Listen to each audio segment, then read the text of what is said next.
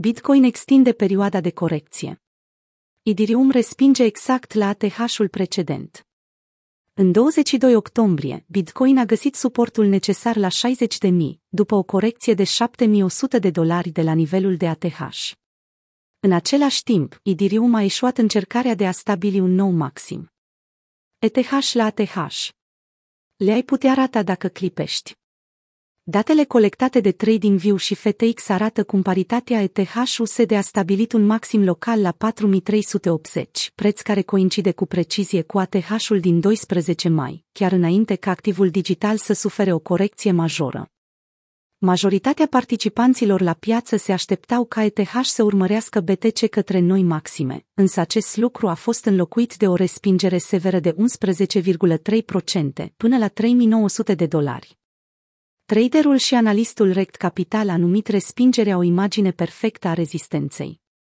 La data editării acestui articol, ETH-USD se tranzacționează la 4000, iar posibilitatea de a testa din nou rezistența de sub 4400 rămâne în picioare.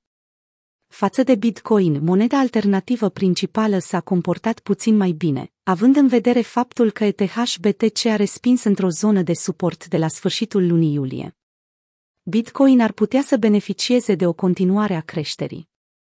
Chiar dacă nu a reușit să păstreze niveluri mai înalte pe post de suport, Bitcoin a redus semnificativ din pozițiile de long, cu levier prea mare, astfel încât piața poate intra din nou într-un moment sănătos de creștere.